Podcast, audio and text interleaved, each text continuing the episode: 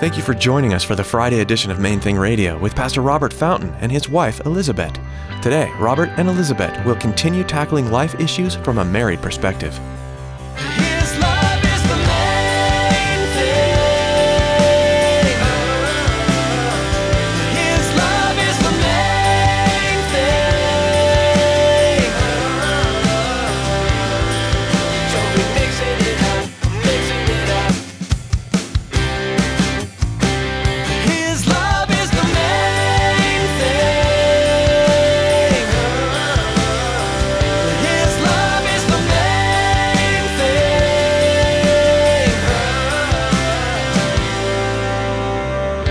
It matters so hugely because it dignifies everything. If we miss any of these, it's not Him. It doesn't represent Him because either we do it in the wrong spirit when we correct, or we don't correct at all because we don't want to be unloving. So when we follow these things, that illuminates really the name of Jesus to everyone, and that's what this culture of honor does. And it's it's we talk about it more and more and more, and I've noticed that so do many others at this point. Are you living a life that abides by and demonstrates the ways of Jesus? In the busy life that you have, it's easy to lose sight of the small things that Christ would have you do. Compassion, love, kindness, grace. These subtle small things can be taken for granted. Today, Elizabeth reminds you to remember who you serve. Now, here's Pastor Robert and Elizabeth as they continue their message, A Culture of Honor. His love is the main thing.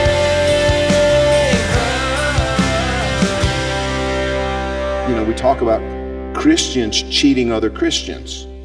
You know, he said he was a Christian, and then, you know, he, he didn't, he took the money that I gave him, but he didn't, you know, provide the service that I paid him for, or, you know, whatever. But see, a lot of times the problem is we're, we're not doing what Jesus said. We're not evaluating a tree based on its fruit. We're, we're, we're evaluating a tree just based on what it kind of sort of looks like or you know we evaluate a person based on what they say you know he says he's a christian and we take him at his word but everything in his life suggests that he's not following jesus at all in this passage what jesus tells us is if if a brother sins against you you, you need to go sit down with him in private and if he listens to you you've won your brother you've gained your brother The- that's always the goal you know my mentor said to me one time, you know, if you're going to go confront him because you're offended, you need to wait until you can do it out of love for him. Because that's what the Bible says your motive should be when you confront.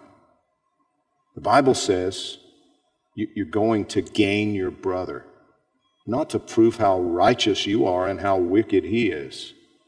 You don't know yourself very well if you think he's more wicked than you or she's more wicked than you. You've not looked in the mirror long enough if you've still got rocks in your hands. And I'm, I'm as bad about this as anybody else, trust me. But what we're talking about here is, is honor. You know, it, it, it occurs to me that, that if we spent more time in the scriptures and spent more time looking at ourselves, we would struggle less with bad attitudes toward other people because we would be so completely confronted with how ugly we are, how wicked we are. But you see, it's, it's an expression of love to talk to other people about their sin in this context. It's an expression of love to, to say to someone, "What- what, you said isn't very Christ like what you did isn't really isn't it, it really isn't Christ-like. It's not biblical. The, the, the choices that you're what you're doing right there, that's just it's unhealthy. It's not like Jesus. Hebrews 12, 5 in the in the message version, the um, paraphrase, my dear child, don't shrug off God's discipline, but don't be crushed by it either. It's the child he loves that he disciplines. The child he embraces, he also corrects. God is educating you. That's why you must never drop out. He's treating you as dear children. This trouble you're in isn't punishment, It's training, the normal experience of children. Only irresponsible parents leave children to fend for themselves. Would you prefer an irresponsible God? Many people would, it seems like. If we really think about it, we know that wouldn't be very smart, would it? The sun wouldn't come up or go down. All kinds of things would go sideways. The whole world would fly apart. This culture of honor, remember from where you've fallen. Repent. It means go back to that. Do what you did in the beginning. Forgive.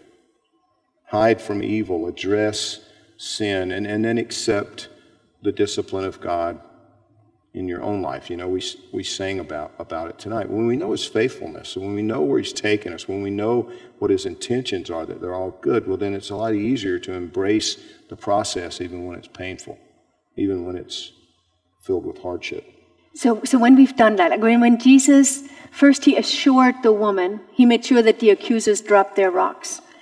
And then he exhorted her to go sin no more. Like both were part of what he did of his honor. But then there was this one last step that, that really wasn't so much directed as her as, as to everyone.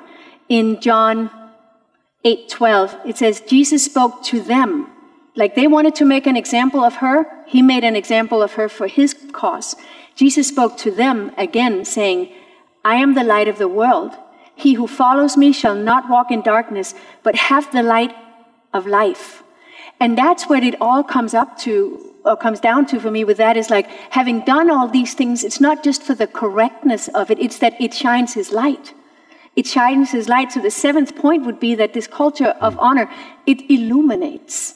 It illuminates everything. First, it illuminates our own blind spots. If you look at that list, remember, repent, and forgive, and hide from evil. That's illuminating our world before we do anything to each other. And then addressing sin, sin and accepting discipline, that, that illuminates the relationship. And that, it, it matters so hugely because it dignifies everything. If we miss any of these, it's not Him. It doesn't represent Him because either we do it in the wrong spirit when we correct, or we don't correct at all because we don't want to be unloving. So when we follow these things, that illuminates really the name of Jesus to everyone. And that's what this culture of honor does. And it's, it's, we talk about it more and more and more. And I've noticed that so do many others at this point as the day draws closer. I just saw a thing, Francis Chan talking so much about it now. The unity of the church, the respect among churches, church denominations to each other, the, this culture of honor, it goes beyond just our own little private lives. It is something that for the end times will set us apart. The last thing on Jesus' mind before he was crucified was our unity. It was the very last thing he prayed for, and he prayed at length for that. And, and we do believe that it's the last day. So, just to reiterate again what we talk about so much, but what's at stake if we do or don't apply these principles to ourselves? John 17, 21 through 23, that they all may be one, as you, Father, are in me, and I in you, that they also may be one in us, that the world may believe that you sent me. And the glory which you gave me, I've given to them, that they may be one, just as we are one. I and them and you and me, that they may be made perfect in one, and that the world may know that you've sent me and have loved them as you loved me. There's so much at stake. There's the reputation of Jesus, and the whole gospel stands and falls according to this on how we treat each other. It's huge. And it's, like I said, it's not just here, but it's, it's, it's a lot easier. I can get along with my Christian friends in Uganda and Tanzania, but it's harder, like in the day to day squabbles. And that's really where it's tested the most. But whatever, wherever you run into finding your own thoughts, then dishonoring somebody else, you are you're, you're coming to this where these principles matter. This is, this is what he said in 1 John 4, the last scripture for tonight, verses 20 and 21. Listen to this. If someone says, I love God, and hates his brother, he is a liar. And Jesus clarified that if you even do it in your thoughts, you've done it. For he who does not love his brother whom he has seen, how can he love God whom he has not seen? And this commandment we have from him that he who loves God must love his brother also. And that means not the mask you put on when you see so and so, not what you, he cares about what's here. He's like hypocrites with all the nice facades. God says that. I know what you're thinking. I know when you're thinking, when you're like, bless you, child, and meanwhile you're cursing them and you're, he knows it.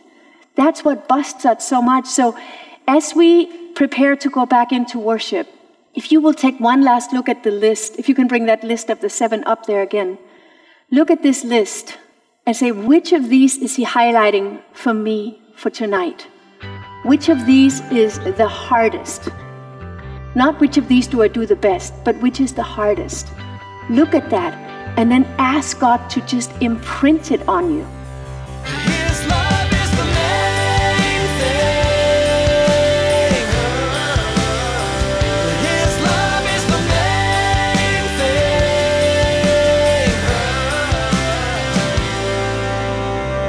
thing. Though one may be overpowered by another, two can withstand him, and a threefold cord is not quickly broken. This verse is from the book of Ecclesiastes, and this is at the very heart of the vision for this special Friday edition of Main Thing Radio.